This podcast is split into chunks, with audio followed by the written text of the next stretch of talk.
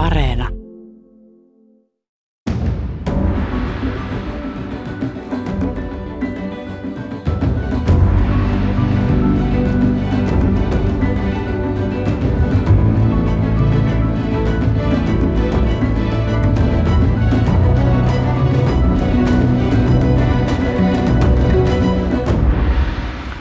Hyvää torstaista aamupäivää, hyvät asiallisen talouspuheen ystävät. On jälleen aika ihmetellä sitä, mikä maksaa.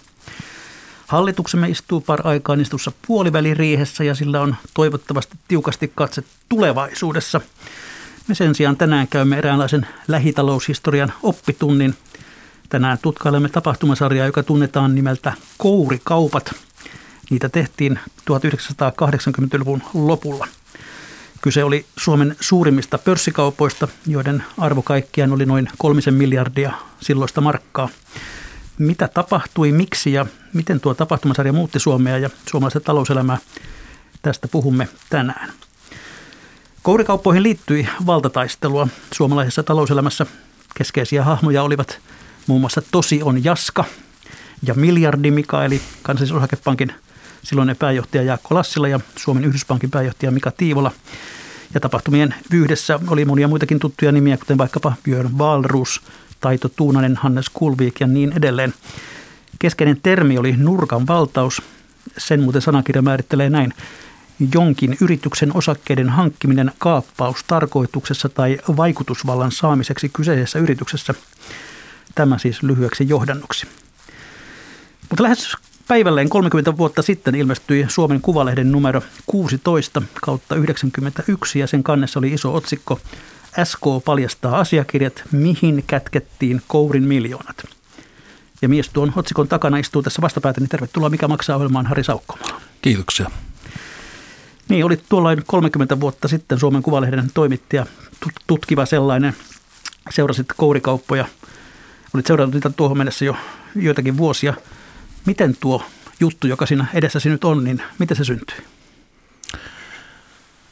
Se oli aika, tai itse siihen on olemassa niin kuin lyhyt ja pitkä versio, mutta miten se syntyi tai, tai pitkä, pitkä kaava. Jos otetaan se pitkä kaava, niin, niin 87 siirryin Helsingin Sanomista Suomen Kuvalehteen toimittajaksi. Jo Helsingin Sanomissa olin, olin ehkä kollegojeni kanssa, erityisesti Antti Blofelin kanssa, aloittanut tekemään tämmöisiä pitkiä talousjuttuja, hiukan ehkä toisenlaisia talousjuttuja, joihin oli totuttu. Ja sitten kuvalehteen mennessä, niin, niin, niin jatkoin sitä työtä, työtä ja, ja, ja tein yhä, yhä enemmän ehkä tutkivia juttuja, juttuja siihen aikaan, jotka oli aika harvinaisia ehkä silloin talousjournalismissa siinä muodossa, mitä niitä, mitä niitä tein. Ja 87 lokakuussa pörssit romahtivat Wall Streetille ja se oli, mm, olin tullut kuvalehteen juuri silloin, silloin tota, niinä aikoina ja melkein ensimmäinen työtehtävä oli lähteä sinne katsomaan, että miltä näyttää, kun pörssi romahtaa.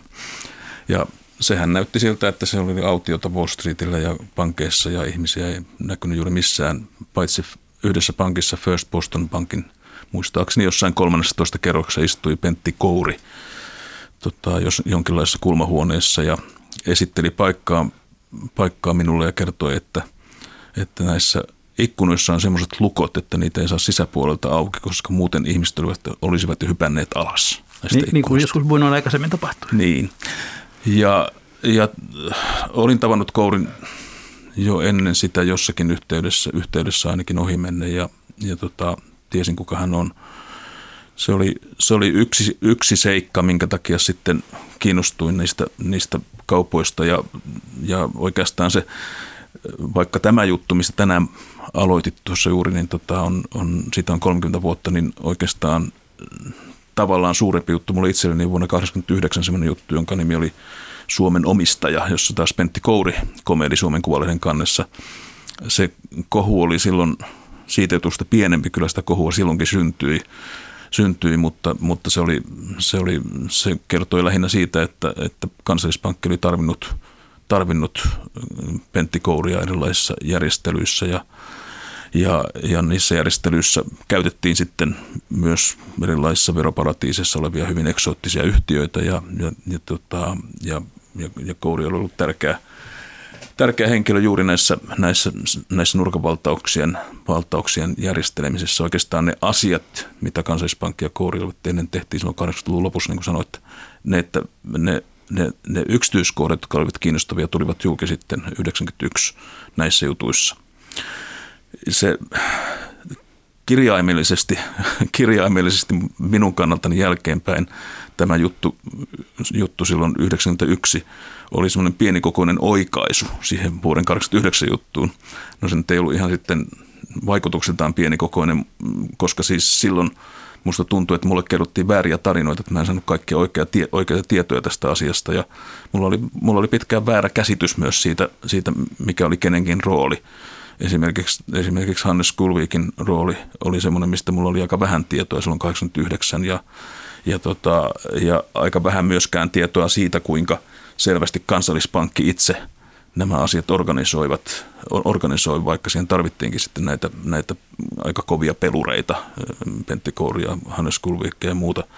Eli siis se oli, se oli, se oli kattavampi ja täydellisempi se kuva, eikä se tietysti koskaan mikään täydellinen kuva, tämmöinen yksi, yksi ainoa juttu ole, mutta että kuitenkin niin kuin selkeämpi kuva siitä, että, että iso pankki, suomalainen valtava instituutio ja sitten toki myös sitten omalla, omalla puolella Yhdyspankki niin tarvitsi tämmöisiä, tämmöisiä toimijoita, jotka sitten, jotka sitten tekivät työtä käskettyä ja olivat sitten tämmöisiä niin kuin, mm, niin kuin sanoisin, apureita, sotilaita, semmoisia toimijoita, että pankit tarvitsivat osittain varmaan ihan juridisista syistä, mutta osittain muistakin syistä.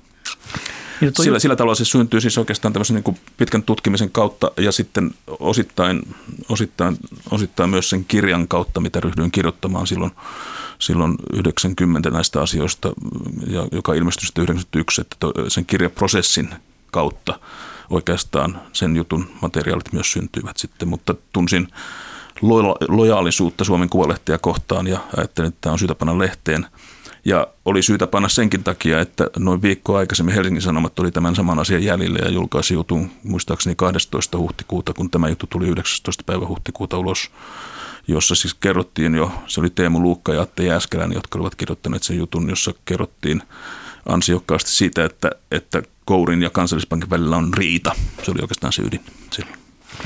No tässä, kävi, tässä jutussa kävi ilmi siis se, tuota, että kourikauppojen voitot jaettiin kolmeen osaan. Kansallispankki otti osansa, kouri osansa, mutta sitten oli noin, tämä noin 100 miljoonaa markkaa, joka tavallaan hävisi vähän jäljettömiin. Tiedetäänkö tänäänkään sitä, että minnekä nuo rahat menivät? No en ainakaan minä tiedä sitä, sitä ja, ja sitä, on, sitä ovat yrittäneet selvittää, selvittää verottaja ja, ja, ja varmaan tota, muutkin viranomaiset tässä matkan varrella sen jälkeen. On ollut erilaisia prosesseja, prosesseja ja, ja siis mm, se tieto, tieto, mikä minulla on tai oikeastaan mikä, mikä on julkisuudessakin ollut selvästi on se, että, että Hannes Kulvik on varmaan, varmaankin ainoa henkilö, joka tietää mahdollisesti tämän asian, mutta, mutta ei hänkään ole siitä – mitään yksityiskohtaisia asioita kertonut. Että siis se, se saattaa olla asia, joka, joka saattaa jäädä, jäädä tota loppuun saakka sillä tavalla, sillä tavalla salaisuudeksi, että, että mihinkä, mihinkä, se, mihinkä se summa meni sitten loppujen lopuksi.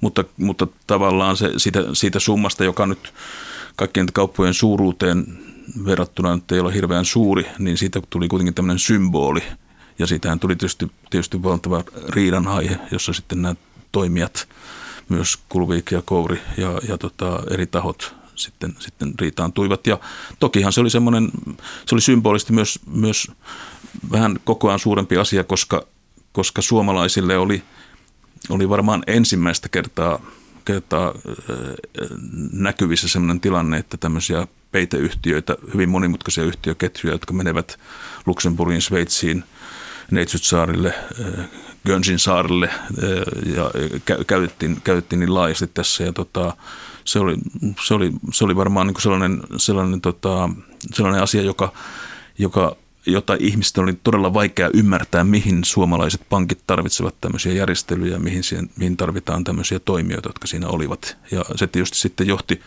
moniin seurauksiin sitten loppujen lopuksi pankkeissa ja, ja tietysti myös sitten silloin vuonna 1991 myöhemmin myös Jaakko Lassilan eroamiseen tai erottamiseen.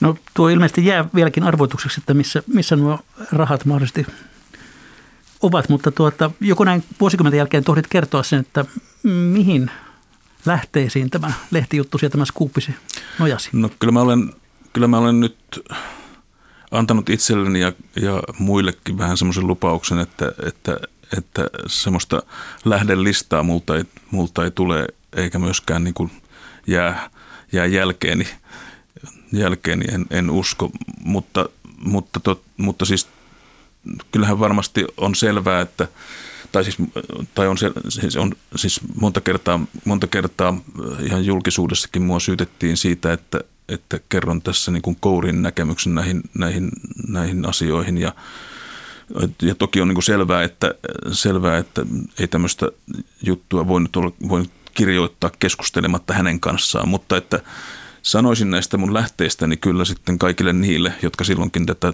tätä tarinaa mielellään pitivät yllä, että ne on aika laajat. Että siis mulla oli kyllä lähteitä, sen voin sanoa viranomaisissa, mulla oli lähteitä näissä itse pankkeissa pankkien sisällä, sisällä lähteitä, jotka, jotka, jotka olivat tärkeitä. Että et kyllä niitä aika paljon oli, niitä lähteitä. Sitten mä olin, mä olin tietysti aika paljon silloin keskityin tämän tutkivan journalismin ihan tämmöisten niin kuin, niin kuin keinojen opetteluun ja, ja tein paljon muutakin, muitakin tutkivia juttuja Suomen kuvalehdessä siinä aikana, kun olin siellä.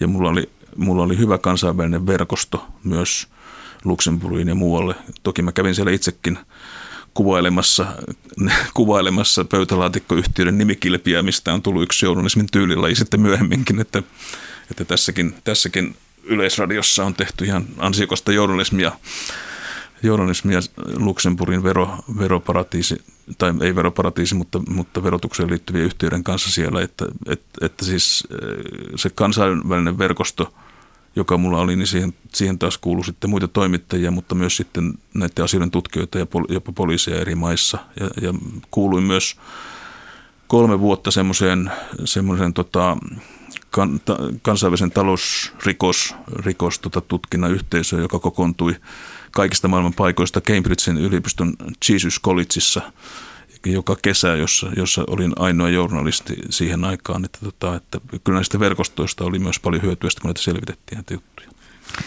Hyvät kuuntelijat, myös tuttuun tapaan te voitte tähän ohjelmaan osallistua, jos niin haluatte. Tuolla Ylen nettisivulla osoitteessa yle.fi on sivun oikeassa tällainen laatikko, jonka otsikko on tuoreimmat ja sen alla on linkki. Muistatko vielä kourikaupat keskustele tässä asiasta?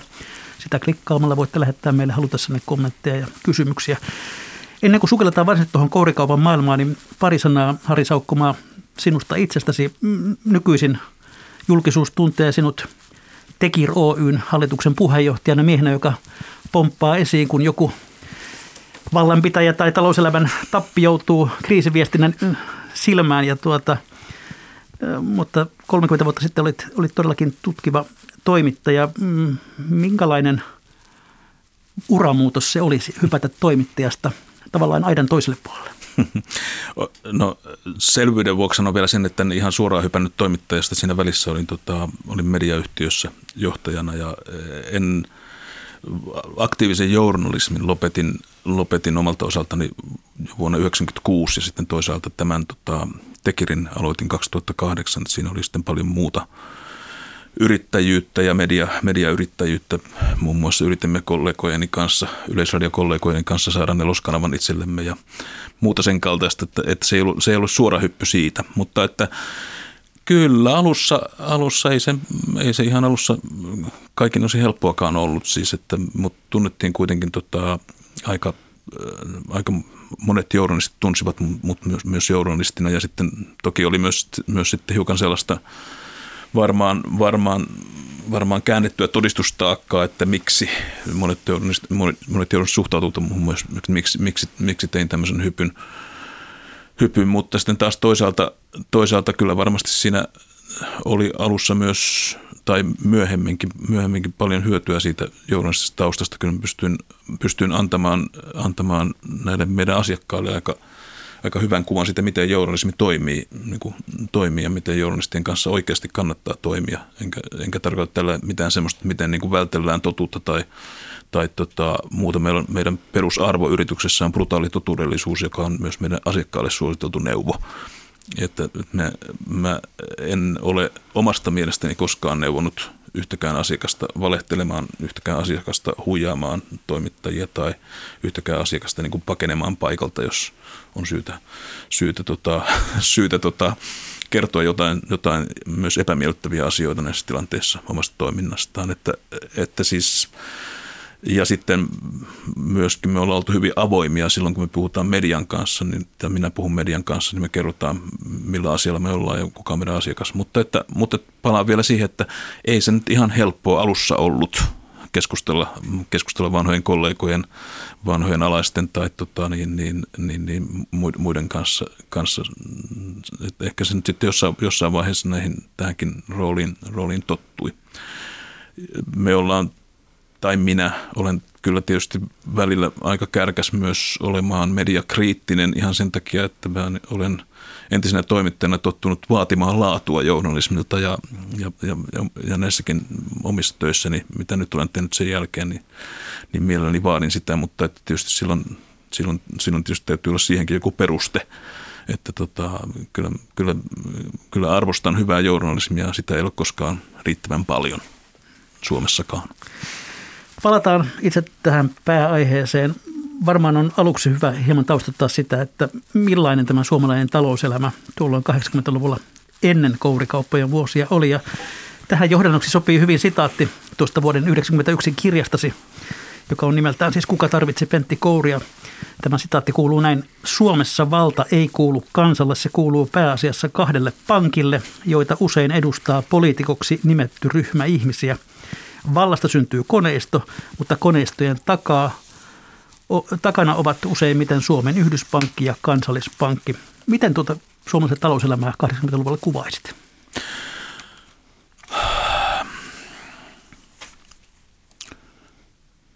Sisäänpäin lämpiävä, mm, hyvin pienen porukan johtama, tota, hyvin –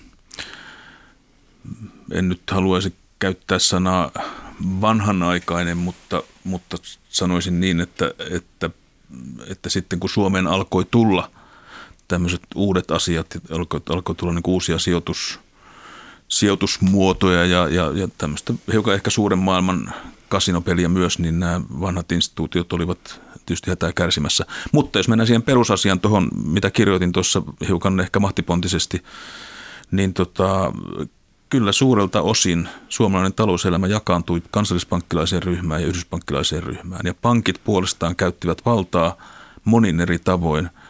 Ehm, pankin pääjohtajalla saattoi olla 25 merkittävää hallituspaikkaa, joka niin kuin nyky, nykynäkemyksen mukaan on aivan liikaa, että hän pystyisi niitä edes hoitamaan.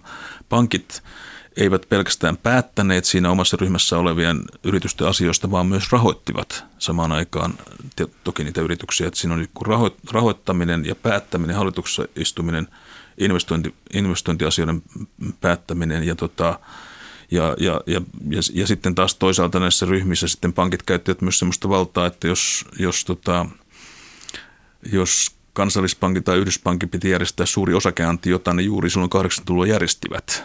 Oli, oli niin kuin äsken sanoit, miljardi Mika ja tota, tosiaan Jaakko Lassilainen, nehän tulivat näiden osakeantien myötä, jättiläismäisten osakeantien myötä, niin olihan pankkien valta myös sellaista, että, että kyllähän he kyllä pankit, nämä kaksi pankkia myös käytännössä määräsivät monet lähipiirissä olevat yritykset merkitsemään näitä osakkeita ikään kuin ja, ja, ja, ja, sitä kautta, sitä kautta, sitä kautta, sitä kautta niin, niin muodostivat tämmöisen linnutuksen ja ryhmittymän. Ja, ja, ja sitten totta kai näillä oli, oli myös politiikkaan ja yhteiskuntaan paljon valtaa. Ja täytyy muistaa, että me elettiin 80-luvulla silloin semmoista aikaa, että Suomessa eivät, ei ollut – ei ollut mm, liikepankki, tai liikepankkiin liittyvä lainsäädäntö oli aika jälkijättöistä. Meillä ei ollut pörssi, pörssisäännöksiä olemassa.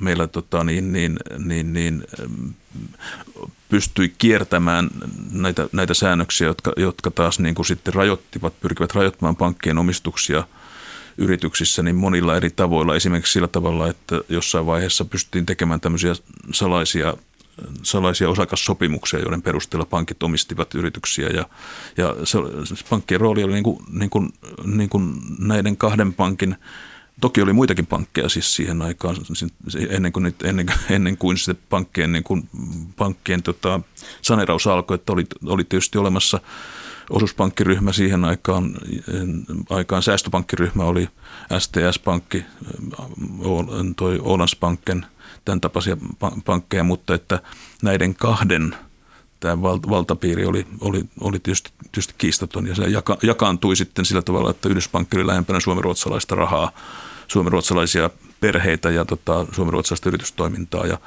ja, ja hiukan lähempänä taas kansallispankki eli suomalaiskansallinen. Jos, jos, jos otetaan esimerkki tähän nyt tähän, tai vedetään esimerkki tähän kourikauppajuttuun esimerkiksi, niin siis kun tämä juttu ilmestyi, niin silloinhan, silloinhan kansallispankki, kansallispankki reagoi erittäin vahvasti ja varmaan puhutaan sitä vielä myöhemminkin, mutta että, mutta että myös niin kuin juridisilla keinoilla, mutta ei pelkästään niillä – pankki oli silloin omisti suoraan esimerkiksi suomalaisesta mediasta aika ison osan. Siis oli, Uusi Suomi oli vielä silloin olemassa, kauppalehti kuului tähän ryhmään ja, ja aamulehti kuului tähän ryhmään. Ja kyllä se näkyy siis se, se että pankki omisti, niin se näkyy, näkyy tota heti siinä, millä tavalla tämä osa mediasta suhtautui tähän, tähän tapaukseen. Siis, että, että pankilla oli valtaa, valtaa, tota, valtaa hyvin monenlaisiin, pankilla oli valtaa hyvin monenlaisiin asioihin. Ja nämä pankinjohtajat, nämä keskeiset pankinjohtajat olivat tietysti suomalaisen yhteiskunnan ihan ydinvallankäyttäjiä nämä kaksi. Ja ilmeisesti kohti 80-luvun loppua sitten tämä jotenkin tämä valtataistelu, se koveni ja koveni ja sai yhä uusia muotoja ja tavallaan avasi tien sitten myöskin näille niin sanotulle kourikaupoille. Joo, siinä varmasti kävi sillä tavalla, että nämä kaksi jättiläistä, mä olen myös tuossa kirjassani ystävällisesti kutsunut niitä, kutsunut niitä niin kuin – kahdeksi mafiajoukoksi, jotka vartioivat omia, omia, tota, omia tota, katuosuuksia. Toisaalta ne olivat hyvin lähellä toisiaan. Kansallispankki oli nykyisessä Camp-hotellissa tai Camp-hotellissa, joka oli välillä muutettu Kansallispankin pääkonttoriksi. Ja sitten Yhdyspankin linnoitus oli taas Aleksanterin kadulla. Tämä, nämä kaksi pankkia sijaitsivat, sijaitsivat tota, siinä, siinä niin kuin 500 metrin, tai niiden pääkonttorit sijaitsivat siinä ja totta kai ne niin kuin, oli niin kuin kaksi jättiläistä, jotka tarvitsivat toisiaan. Se oli niin kuin symbioottinen suhde näiden keske, keskellä ja, ja, ja, ja, tota, ja, ja, ja niin sen, sen, takia, sen takia ne myös niin kuin, sen takia ne myöskin tota, myöskin olivat tottuneet elämään toistensa kanssa, kilpailemaan toistensa kanssa. Tota, kansallispankkia pidettiin välillä dynaamisempana, Yhdyspankkia taas välillä, välillä ja tota, oli erilaisia roolivaihdoksia, mutta ne oli niin kuin kuitenkin tottuneet siihen tilanteeseen. Mutta sitten kun 80-luku eteni kohti loppua, niin, niin sitten tapahtui sellaisia, että tämä tasapaino näiden välillä yhtäkkiä horjui, eli, eli tehtiinkin asioita, joihin ei oltu totuttu ja joita ei oltu ajateltu edes tehtävän. Ja siitä, siitä syntyi sitten semmoinen epäluulon – kierre, kierre, joka sitten lopulta johti tähän veriseen taisteluun, jolloin nämä jättiläiset käänsivät niin kuin täysin, täysin taistelun toisiaan vastaan ja ja se oli, se oli uutta Suomessa, uutta Suomen, Suomen pankki, pankkimarkkinoilla, mutta myös niin kuin pörssimarkkinassa. No nyt on varmaan oikea hetki viimeistään käydä läpi tavallaan ne isot linjat. Mistä kourikaupoissa oli kyse? No sitä voi katsoa monestakin kulmasta, mutta jos sitä pyrkii yksinkertaistamaan, niin, tota, niin, niin kysymys oli siitä, että, että, että oikeastaan lähtökohtaisesti siitä, että, että joka sen kipinän sytytti, oli se, että oli tämmöisiä aika, aika uusia kehitysyhtiöitä, Sponsor ja Spontel nimeltään, ja, nimeltään, ja tota, nämä, nämäkin olivat jakautuneet kansallispankin ja Yhdyspankin välille. Sponsor kuului lähelle kansallispankkilaista ryhmää ja Spontel lähelle Yhdyspankkilaista ryhmää. Ja, tota, ja, ja tota, vuonna 1987 Yhdyspankki teki siirron, jossa se päätti vallata tämän kansallispankkilaisen ryhmän tästä. Ja Ja, ja, ja, ja siitä seurasi, siitä seurasi sitten, sitten, sitten tota, vastareaktio se tulkittiin, että tämä oli semmoinen siirto, jota tässä mafian, mafioiden keskinäisessä taistelussa, taistelussa oli yritetty semmoinen raja, rajapyykki, oli, oli, oli tota, niin, niin tehty, tehty hyökkäys, hyökkäys mafiarajan ylitse. Ja, ja tota, sen, sen, sen sitten taas kansallispankki tulkitsi, että tämä oli Yhdyspankin operaatio hyökätä kansallispankin kimppuun tavalla tai toisella ja, ja jopa, niin, jopa, jopa lähteä lähteä tota, mm, valtaamaan kansallispankkia, josta sitten kansallispankki käynnisti jättiläismäisen operaation Yhdyspankin suuntaan, jossa ostettiin Yhdyspankin osakkeita jossain vaiheessa, jossain vaiheessa tota, koska tässä sitten Kouri tuli tietysti mukaan tähän, tähän, tähän operaatioon vuonna 1988, jossa sitten jossa sitten ryhdyttiin salaisesti ostamaan Yhdyspankin osakkeita. Eli siis nämä kaksi jättiläistä ryhtyivät avoimeen taisteluun toistensa kanssa ensimmäistä kertaa tietysti koko historiassaan. Ja, ja, ja, ja se taistelu ei ollut enää mitään tämmöistä taistelua julkisuudessa, vaan taistelua omistuksesta. Ja käyttämään siihen myös rahaa, siis niin kuin itse asiassa valtavat määrät rahaa siihen, siihen että, ne, että ne taistelevat toisen osakkeista, toisten osakkeista. Ja ja maaliskuussa 88 sitten Kansallispankki ja, ja, ja Pentti Kourin firma Kouri Capital sopivat näistä salaisista ostoksista ja silloin ne, silloin ne alkoivat. Sitten siihen tietysti myöhemmin, myöhemmin sitten liittyi, liittyi vaikka mitä toimijoita. Siellä oli taistelu, taistelu tota, Sammosta ja, Sammosta ja, tota, ja, ja muualta. Ja sitten samaan aikaan siihen rakennettiin näitä, näitä, näitä tota, yhtiöitä, joihin näitä kauppoja sitten niin kuin piilotettiin näkymättömiin, jotta niitä ei sitten löydettäisi myös niin kuin käytettiin siihen yhtiöitä, jotka eivät olleet helposti löydettävistä Suomesta eikä mistään. Että siis siis alkoi, alkoi sitten täysin, täysin avoin ja, ja tota, verinen taistelu näiden pankkien välillä.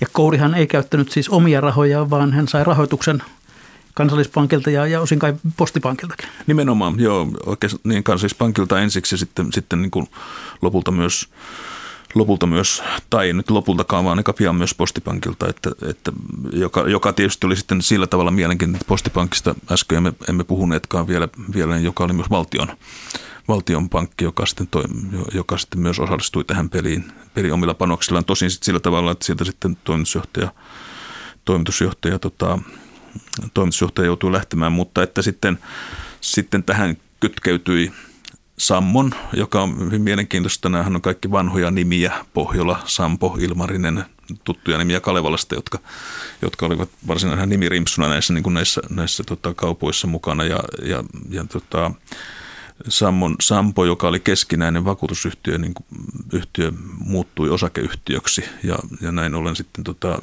syntyi, syntyi paljon Sammon osakkeita niin se liittyy tähän peliin sitten myös, myös tota, myöhemmin ja, ja, ja, siinä sitten taas, taas, taas sitten tota, tämä Kourin yritysryhmä oli sitten nostamassa niitä, niitä, niitä reippailta piensijoittajilta, joita taas johti sitten Taito Tuunainen niminen kaveri, joka oli, joka oli tämmöinen piensijoittajien, piensijoittajien tota, suuri messias, ja, joka keräsi piensijoittajien valtakirjoja ja, ja osallistui yhtiökokouksiin. Oikeastaan semmoinen niin kuin ensimmäisiä tämmöisiä aktivistisijoittajia Suomessa, ja, ja josta tuli tietysti tunnettu, tunnettu henkilö, henkilö itsestään. Ja, ja sitten lopulta tietysti kävi sitten heikosti, hän, hän joutui vaikeuksiin, vaikeuksiin näiden osakkeidensa kanssa ja rahoituksen kanssa, ja, ja sitten, sitten lopulta, lopulta, tota, lopulta ne sitten myytiin. Mutta että mutta jos palataan tähän Yhdyspankin osakkeiden, osakkeiden ostoon, niin siis, siis koska siihen aikaan ei ollut mitään, mitään digitaalisia osakkeita, kaikki osakekirjoja, niin siinähän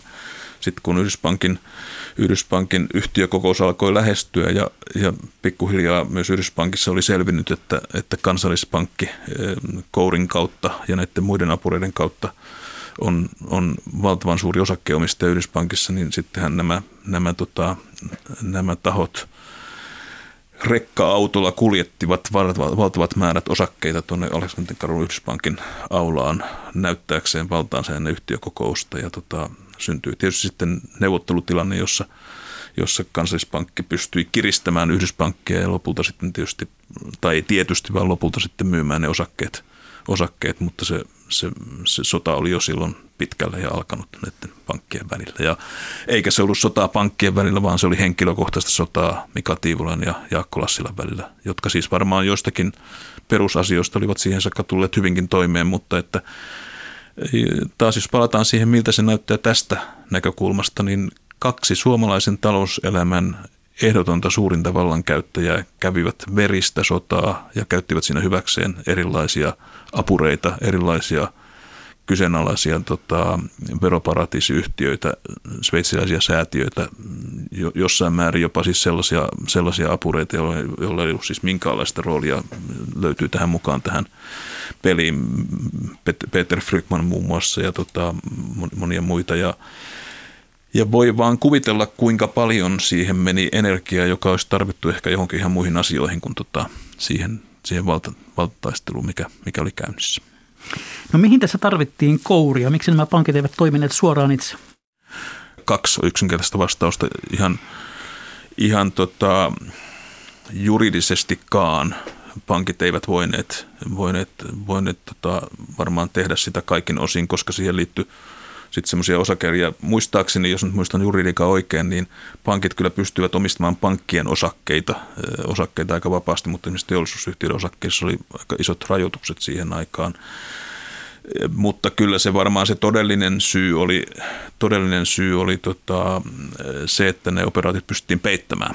Siis se, se että, että, että ei selvinnyt, että taustalla on oikeasti, oikeasti, oikeasti kansallispankki tai yhdyspankki – näissä operaatioissa, tässä tapauksessa erityisesti kansallispankki. Ja, tota, ja se mun ensimmäinen juttu silloin 89, niin tota, se nyt kertoi kerto kuitenkin sen kansallispankki, kansallispankki tota, yhteyden ja sitten 91 sitten myöhemmin nämä jutut, mitä tietysti monessa muussakin mediassa sitten kirjoitettiin, niin jota kertoi sitten, tota, kertoi sitten tämän tota, tämän, tämän todellisuuden siellä, mutta, mutta silloin kun näitä, näitä osakkeita kerättiin ja, ja, ja, ja valmisteltiin tätä operaatiota, niin se pystyttiin pitämään pimennossa. Varmaan, varmaan, se, on, varmaan se on tärkein syy ja sitten sit siellä oli, oli tosiaan varmaan tämmöisiä, tämmöisiä tota, hieman niin kuin lainsäädäntöön liittyviä asioita kanssa.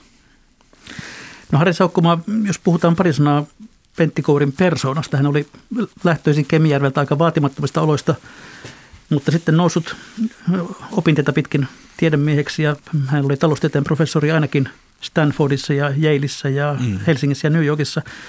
Miksi tällainen tunnustettu tiedemies sitten lähtee tällaiseen rahaseikkailuun?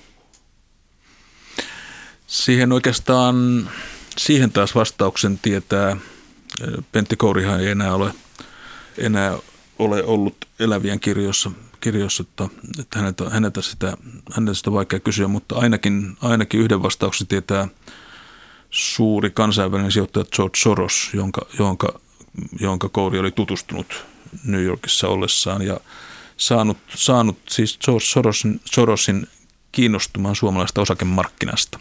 Ja, ja George Soros tarvitsi jonkun Suomesta, joka sitten hänelle näitä osakkeita välittäisi. Nyt en muista tarkkaan, mitkä kaikki osakkeet Sorosta kiinnostivat, mutta ainakin siellä oli mukana Pohjola ja muistaakseni Pohjola Ameria, Nokia ja Nokia ja Nokian kohdalla myös Pentti Koori varmaan ehdotti, että joku järjestely olisi hyvä tehdä. Hyvä tehdä. Nyt täytyy muistaa, että se vaihe, johon nämä, siis hirveän mielenkiintoista, tämä, tämä koko tarina liittyy myös Nokiaan aika paljonkin. Ja tota, siinä, siinä vaiheessa, kun nämä tehtiin nämä kouri, tai siinä vaiheessa, kun kourikaupat julkistuivat, vuonna 1991, niin se Nokia oli todella huonossa tilanteessa ja ja tota, vuonna 1991 suomalaiset pankit ja vakuutusyhtiöt loppuvuonna yrittivät epätoisesti myydä Nokian Ericssonille, mutta Ericsson sitten loppujen lopuksi ilmoitti suomalaisille pankille ja vakuutusyhtiöille, että Nokia on niin huonossa kunnossa oleva yhtiö, että se ei heitä kiinnosta. Mutta joka tapauksessa Kouri, joka istui siinä vaiheessa Nokian tota, hallituksessa tai hallintoneuvostossa, niin tunsi hyvin Nokian tilanteen ja halusi saada sitten, niin kuin, sitten sijoituksia Nokiaan, Nokiaan ja tutustui Sorosin. Ja sitten Soros oli varmaan ensimmäinen, joka antoi hänelle pääoman ja ja, ja, ja, tot, ja kyllä hän oli, ollut, hän oli ollut siellä First Boston Pankissa niin tota, tämmöisen neuvonantajana, että häntä kiinnostivat pääomamarkkinat ja tota, kyllähän, kyllähän, kyllähän häntä kiinnosti tämmöinen peli ja, ja, ja niin kuin mitä siihen liittyy, mutta se oli ehkä enemmän semmoinen niin kuin älyllinen kiinnostus. Eihän ole, hän ei ollut minkäänlainen käytännön ihminen, hän ei hän pystynyt pyörittämään firmaa esimerkiksi juuri millään lailla, se, se oli aivan liian jotenkin, liian jotenkin vaikeata hänelle, hän, hän, hän, mutta hän pystyi ajattelemaan tehokkaasti. Mä edelleenkin olen sitä mieltä, että vaikka se kuulostaa vähän suureelliselta, niin Pentti Kouri oli, oli niin kuin oikeasti ja autenttisesti nero joillakin tietyillä alueilla, jotka liittyivät tietysti enemmän, enemmän fysiikkaa, matematiikkaa siinä taloustieteeseen ja se, ne olivat hyvin kirkkaita ne hänen näkemyksensä näissä asioissa ja hänen tutkimuksiaan edelleenkin jatketaan. Mutta kyllä sitten samaan aikaan mä luulen, että juuri siitä syystä niin vastapainoksi häntä kiinnosti tämmöinen pelitilanne ja hän oli kyllä siinä myös, siinä myös aika tota, sanoisin, sanoisin tota, mikä nyt on oikea sana, röyhkeä tai, tai sanotaan niin, niin tämmöinen, tämmöinen tota, ei paljon kaihtanut, kaihtanut niitäkään keinoja, keinoja mutta, tota, mutta, mutta ei häntä voi sanoa, että hän olisi, hän olisi pettänyt ketään kauhean paljon näissä. Hän toimi enemmän oma, omalla nimellään kuitenkin kuin monet muut toimijat näissä, näissä, näissä hänen kaupoissaan. Mutta kyllä se varmaan olisi myös älyllinen kiinnostus siitä, myös se ajatus siitä, että, että Suomi on kehittymätön – markkina verrattuna sinne Wall Streetiin ja Amerikkaan, minkä hän tunsi vielä paremmin oikeastaan kuin tämän Suomen markkina. Täällä voidaan tehdä vähän samanlaisia asioita kuin siellä on tehty aikaisemmin. Hän toi tänne paljon semmoisia tapoja ja toimintamuotoja, tietysti näiden muiden tyyppien kanssa, joita vielä täällä ei ollut nähtykään. Ja täällä oli sitten, sitten kaksi tota, kaksi tota, pankkimafiaa ja mafia, ma, mafialeiriä, jotka olivat sitten valmiita käyttämään näitä keinoja täällä. Ja tästä tämä syntyy tämä kokonaisuus. No joskin vaiheessa omassa jutussasi nimitit, tai säkin kirjoitit, että kouri muuttui vähitellen myytiksi ja mysteeriksi. Miten se ilmeni? No kourihan oli Suomessa rakastettu, kun hän tuli tänne. Kaikki, kaikki vuorineuvokset, kaikki, mutta monet vuorineuvokset, keskeiset yritysjohtajat pitivät hänestä tavattomasti. Hän oli, hänen oli haluttu puhuja kaikkialle. Hän, hän, hän liikkui Pekka Herliinin kanssa, hän liikkui Jaakko Lassilan kanssa. Aatos Erkko otti hänet hallitukseensa hän, ja Kari Kairamo, Kairamo tota, otti hänet Nokian, Nokian tota, johtoelimiin. Hän oli, hän, oli, hän oli sellainen, siis niin kuin, Siis äkkiä hän oli suosittu kaikissa näissä piireissä, kaikissa kabineteissa ja, tota, ja, ja, ja, ja häntä, häntä, se varmaan se myytti johtui juuri tästä hänen, hänen älykkyydestään, hänen charmikkuudestaan, hänen, hänen kansainvälisyydestään – ja juuri tämä tämmöinen, niin kuin itse sanoit juuri, että, että hiukan köyhistä oloista kohti tämmöisiä sfäärejä, niin tota, ja hän nautti varmaan tämän tämmöisen mystiikan ylläpitämisestä itse. Hän pystyi siihen aika hyvin, että hän, tota, hän, hän oli vähän niin kuin vähän niin kuin Liisa Ihmemaa kirjassa joku kissa, jonka hymy jää jäljelle ja sitten hän katoakin paikalta, että koskaan ei täsmällisesti tiedetty, missä hän on mukana. Niin hän, hän alettiin epäillä, että hän on lähinnä niin kuin mukana melkein missä tahansa Suomessa ja tota, tietysti liittyy sitten tämä, nämä seurapiirielämä ja, ja taidekokoelmat ja kaikki muut sitten, sitten tota, hyvin, hyvin tämmöinen myyttiseksi, myyttiseksi muuttuvan oloinen hahmo kyllä. Jos sitten katsotaan sitä, että miten kourikaupat ja niihin liittyvä journalismi, miten se muutti suomalaista talousjournalismia, niin minkälaisia havaintoja teet siitä? No kyllä varmaan se, se no ensinnäkin, ensinnäkin tällaista juttujen tekeminen siis keskeisistä instituutioista, jotka käyttävät niin paljon valtaa, niin siinä oli tietysti omat riskinsä. Ja, ja tietysti ne riskit osittain osittain näidenkin juttujen osalta tulivat sitten vastaan, koska alkoi alko niin kuin imperiumin vastaisku näissä, että se, se varma, mutta se taas toisaalta se, että, se, että, että ne jutut kestivät neljä vuotta jopa oikeudessa ja pitivät kutinsa, niin se, se loi semmoista tilaa, että, että, että tämmöisiäkin juttuja voi tehdä. Ja, ja sitten tota, kyllä mä luulen, että se, se niin kuin toimintatapa, että, että niin kun tutkivassa journalismissa on tämä klassinen lause follow the money, niin se vahvistui tässä siis, että, että, että niin kuin sinnikkäästi seuraamalla tämmöisiä, tämmöisiä asioita riittävän pitkään ja, ja myös niin kuin muodostamalla jälkeenpäin myös näitä kokonaisuuksia, ikään kuin tutkimalla asioita jälkeenpäin uudestaan ja uudestaan sinnikkäästi, niin sillä voidaan, sillä voidaan tehdä isoja asioita. Ja sitten pankkisalaisuus on yksi asia, asia tota, ihan konkreet, konkreettisesti, mitä näiden mun juttujen seura, seurauksia oli, niin tota, yksi konkreettinen seuraus oli se, että, Kansispankin pääkonttoriin tuli semmoinen, tuli semmoinen lappu, joka piti jokaisen allekirjoittaa, että sitouden noudattamaan pankkisalaisuutta. Että mä itse, itsekin allekirjoittaneen sen jälkeen, jälkeen jossa siis niin kuin pankki vaati. Mutta siis, että, mutta siis tässä tilan, näissä, näissä tilanteissahan pankkisalaisuus, joka on luotu asiakkaan suojaksi itse asiassa, niin pankit käyttivät sitä omana suojanaan. Niin, niin se, se varmaan niin kuin, varmaan tota, sitä semmoista pyhyyttä, mikä, mikä näitä salaisuuksia ympärillä oli, niin se vähensi näiden juttujen, juttujen julkituloa. Ja, ja, ja niin kuin se näytti sen, että on mahdollista saada tietoja myös kyllä, jotka, kestävät ja ovat luotettavia, niin tota, semmoista asioista, jotka näyttävät olevan salaisia. Ja sitten, sitten tota, kyllä mä luulen, että, luulen, että myös niin kuin se, semmoinen, semmoinen näiden pankkien tämmöinen, tämmöinen tota, kyllä mä nyt voin sanoa senkin, että mä, mä olin kuitenkin Helsingin semmoinen pankkitoimittajana ennen Suomen Kuvalehtiä sitten aika pitkään seurassa sielläkin, niin kyllä tietysti oli, oli myös semmoisia jäänteitä, että toimittajat myös mielellään ottivat annettuna kaiken, mitä, mitä nämä pankit sanoivat, mutta mä luulen, että semmoinen, niin kuin, semmoinen terve epäily ja skeptisyys journalismiin tuli siitä, että miten, miten pankit voivat toimia sen takia, että tämä oli aika monen esimerkki siitä, miten ne voivat toimia, jota on, tullut, jota on totuttu pitämään ihan toisenlaisena instituutioina. Ja sitten varmaankin, tota, varmaankin sitten tietysti pankkien oma viestintä vaikutti ihan siihenkin tosi paljon sen jälkeen monella tavalla.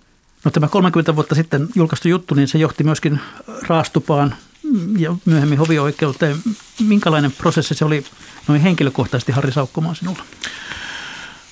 Oli se, oli se, oli se, tota, oli se toisinaan, toisinaan, tois, toisinaan, mä olin 34-vuotias silloin, niin se oli aika, äh, aika raskas prosessi.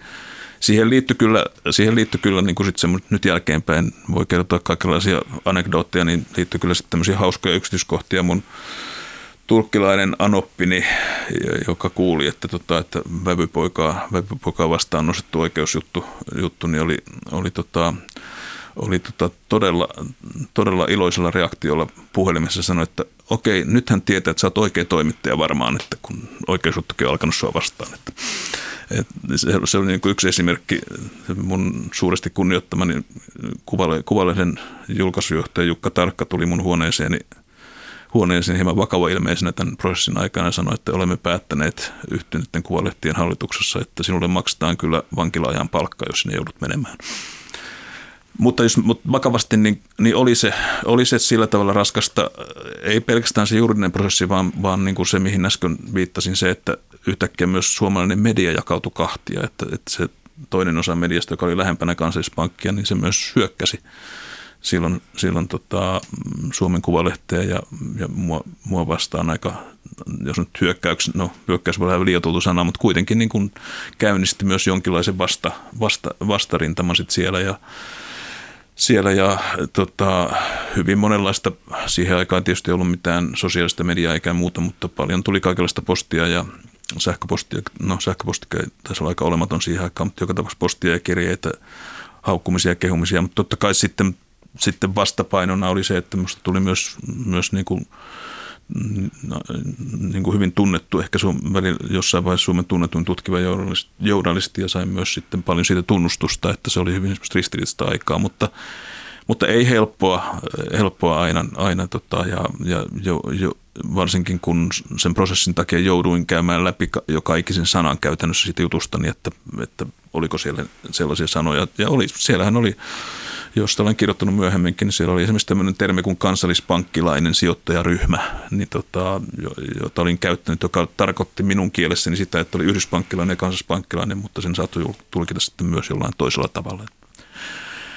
Jo, jouduin niin kun, ja sitten sit kun journalismi muuttuu juridiikaksi ja se muuten pätee nykyäänkin, niin silloin, silloin siitä, siitä tilanteesta katoaa sillä tavalla järki, että jouduin myös jääväämään itseni sillä tavalla, että en kirjoittanut näistä aiheista tiettynä aikana tämän juridisen prosessin takia. Että se, se muutenkin, muutenkin se ei ole hyvä asia, että journalismista tulee juridiikkaa. No, puoli vuotta tuosta jutustasi Jaakko Lassila lopulta joutui eroamaan. Mitä silloin ajattelit, Harri Saukkoma? mitäköhän se olisi, mahtoi silloin olla. En nyt, en nyt enää siinä vaiheessa pitänyt sitä suurena yllätyksenä. En, en, en myöskään, myöskään nyt varmaan tuntenut mitään suurta voiton riemua siitä asiasta, asiasta ainakaan muistanut semmoista tällä hetkellä. Ajattelin kyllä sen, että, että jos hän olisi jatkanut, niin, niin, niin tota, kyllä se ehkä olisi ollut väärin sekin, että pidin sitä niin kuin oikeana ratkaisuna, oli se sitten hänen omansa tai, tai, tota, tai muuten. Että, että siis se, se, siinä vaiheessa oli varmaan jo aika paljon niin kuin kaikenlaisia muita tunteita ollut, että en, en, en nyt muista, että, tota, muista, että mitä muuta silloin oli. Olin kirjoittanut Lassilasta myös kirjan nuorena toimittajana siitä, kun hän tuli kansallispankkiin ja, ja ajattelin kyllä varmaan myös sitä, että se oli se oli niin kuin merkittävän uran tota, kurjaloppu joka tapauksessa hänen osaltaan. Lassilan rooli mun mielestäni oli se, että hän mahdollisti tämän kaiken ja tiesi tästä kaikesta, mutta ei hän itse näitä operaatioita tehnyt. Ja oikeastaan se, että hän luotti, luotti tota niihin muihin tekijöihin, niin se lopulta, lopulta, lopulta lopetti hänen uransa, että ehkä hän luotti vähän liikaaksi näin. Myös tarkoitan pankin sisällä. No pieni ajatusleikki, jos vuoden 1989 tai 1991 Jaakko Lassila olisi ottanut yhteyttä tämän päivän Tekirin hallituksen puheenjohtaja ja pyytänyt kriisiviestinnän neuvoja, niin mitäpä olisit no, sanonut? Olisitko kyllä, ottanut asiakkaaksi? Olisin varmasti, mutta, tota, ö, mutta olisin sanonut hänelle, että, että älä nyt ainakaan ensimmäisenä aloita juridista prosessia sitä – sitä toimittaja, toimittaja kohtaa, vaikka se toimittaja olisi kuinka väärässä ja, ja kuinka ilkeä, että yritä, yritä tulla ulos ja yritä selittää nämä asiat ikään kuin omasta näkökulmastasi ensiksi. Kansallispankkihan valitsi erittäin erikoisen tavan toimia siinä, jos, jos nyt katsoo tästä näkökulmasta, mistä kysyt, joka oli se, että, tota, että lähetetään, tai siis sulkeudutaan oikeastaan kokonaan, kommentoidaan niin kuin parilla lauseella lauseella ja sitten lähetetään tota, faksilla, faksilla tutkintapyyntö tiedoksi tota, Suomen Kuvalehdelle ja yhtenälle Kuvalehdelle. Niin tota, ja, ja, ja, ja siis, siis niin kuin tehdään tästä juridinen prosessi ja se, se neuvoni pätee melkein kaikille, jotka on tämmöisessä tilanteessa. Se juridinen prosessi ei tämmöisessä tilanteessa auta – auta asiaa. Kyllähän niitä tietysti pitää tehdä, jos on, jos on, jos on selvästi kohdeltu väärin ja ymmärrän, että se tehdään, mutta, mutta jos, jos kaikki muu viestintä lopetetaan ja kaikki tapahtuu niin kuin sen jälkeen juridisen prosessin kautta, niin, tota, niin se vaan lisää näitä epäluuloja. Ja, ja tota, niin kuin tässäkin tapauksessa kävi toki kansallispankilla, että oli sitten paljon muitakin vaikeuksia. Sinä vuonna siellä oli isot valuutta kauppatappiot ja, ja, ja, ja, ja muuta, mutta, mutta kuitenkin niin se semmoisen neuvo olisi antanut. No jos nyt hieman vedämme yhteen sitä, että miten kourikaupat suomalaiseen talouselämään vaikuttivat, niin mitkä ovat ne päällimmäiset havainnot? Mihin, mitä kourikaupoista seurasi? Aika paljon seurasi kaikkea, jos, jos otetaan niin suuria linjoja. Tietenkin ihan kaikki nyt ei seurannut kourikaupoista, mutta se, se jatkoseura, se, se mitä jat, jatkoa seurasi, niin se oli se, että kun sitten nämä suuret kaupat oli tehty, niin sitten sen jälkeen molemmat pankki, pankit ää, tota, säilöivät nämä osakkeensa tämmöisiin, tämmöisiin itseään lähellä oleviin, oleviin yhtiöihin, syntyi tämmöisiä finanssikeskittymiä ja alkoi syntyä vakuutus- ja pankki keskittymiä, jotka edelleenkin on näkyvissä ja, ja, ja, tota, ja kyllähän, kyllähän niin kuin Sampo-ryhmä tavallaan peri, periytyi sieltä sitten tuossa, noissa, noissa kuvioissa. Ja, mutta että sitten, jos mennään siitä vielä askel eteenpäin, niin sitten tietysti tota, Tietysti ajat olivat huonot.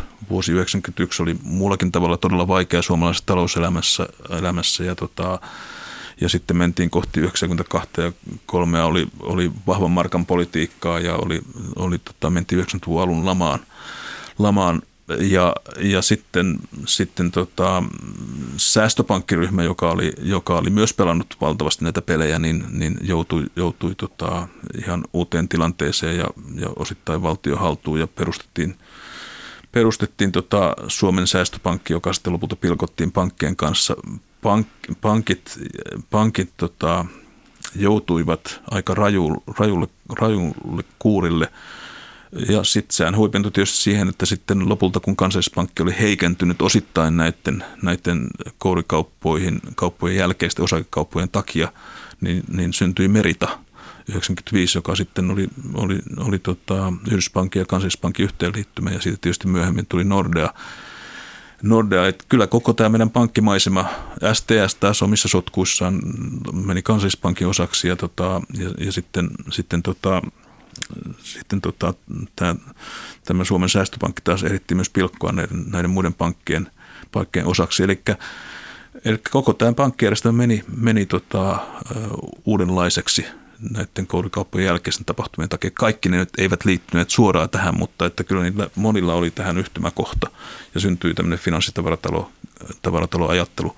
Mutta se suurempi juttu oli se, että kun sitten meille tuli myöhempiä finanssikriisejä, muun muassa tuo 2008 finanssikriisi, niin tota, meidän pankkisektori oli pankit olivat paljon paremmassa kunnossa, koska ne oli jouduttu itse asiassa niin kuin saneeraamaan, yhdistämään tota, ja, ja pilkkomaan, pilkkomaan nämä tota, ihan, ihan toisenlaiseen kuntoon. Et, et monissa muissa maissa sellaista prosessia ei ollut ollut, koska meille se oli tapahtunut aika kivuliaiden operaatioiden ja epäonnistumisten ja, ja, ja, ja tota, tämmöisten, tämmöisten tota, valtataistelujen kautta. Et se oli se on minusta niin kiinnostava näkökulma siihen kanssa.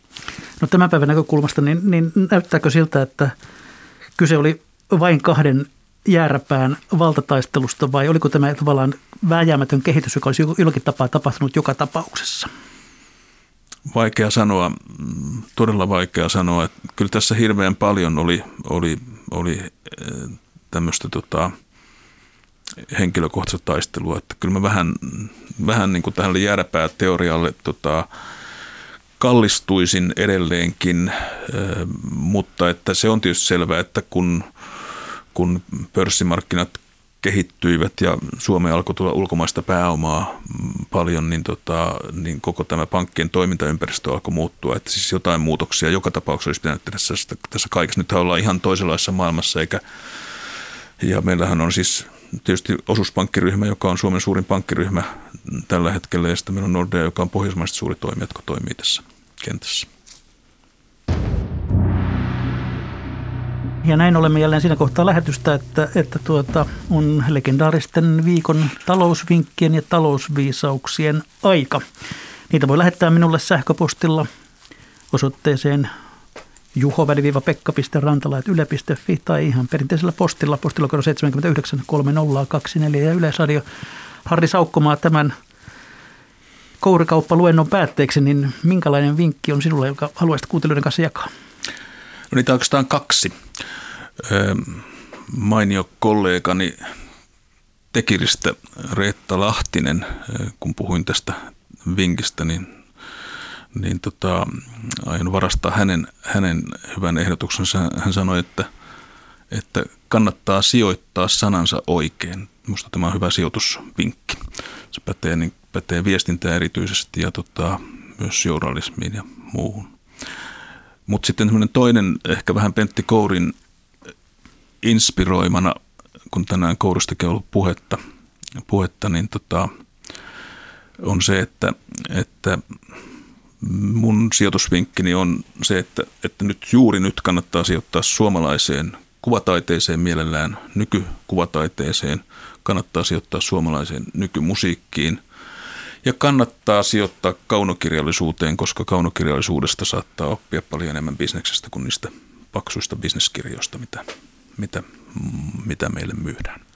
Lukeminen kannattaa aina, näinhän sitä sanotaan. Yleisövinkki on tällä kertaa nimimerkiltä Ari Boy Imatralta. Tämä on sitten, en tiedä, käykö tämä kenties työllisyysohjelmaksi vai, vai millainen työllisyysohjelma tämän pohjalta syntyisi, mutta vinkki kuuluu näin ei tässä työtä pelätä. Meillä käydään rohkeasti vaikka työn viereen makaamaan. No toivottavasti pomo ei silloin satu paikalle. Kiitoksia Harri Saukkomaa. Kiitoksia hyvät kuuntelijat. Mikä maksaa, sitä me ihmettelemme jälleen viikon kuluttua. Kiitos.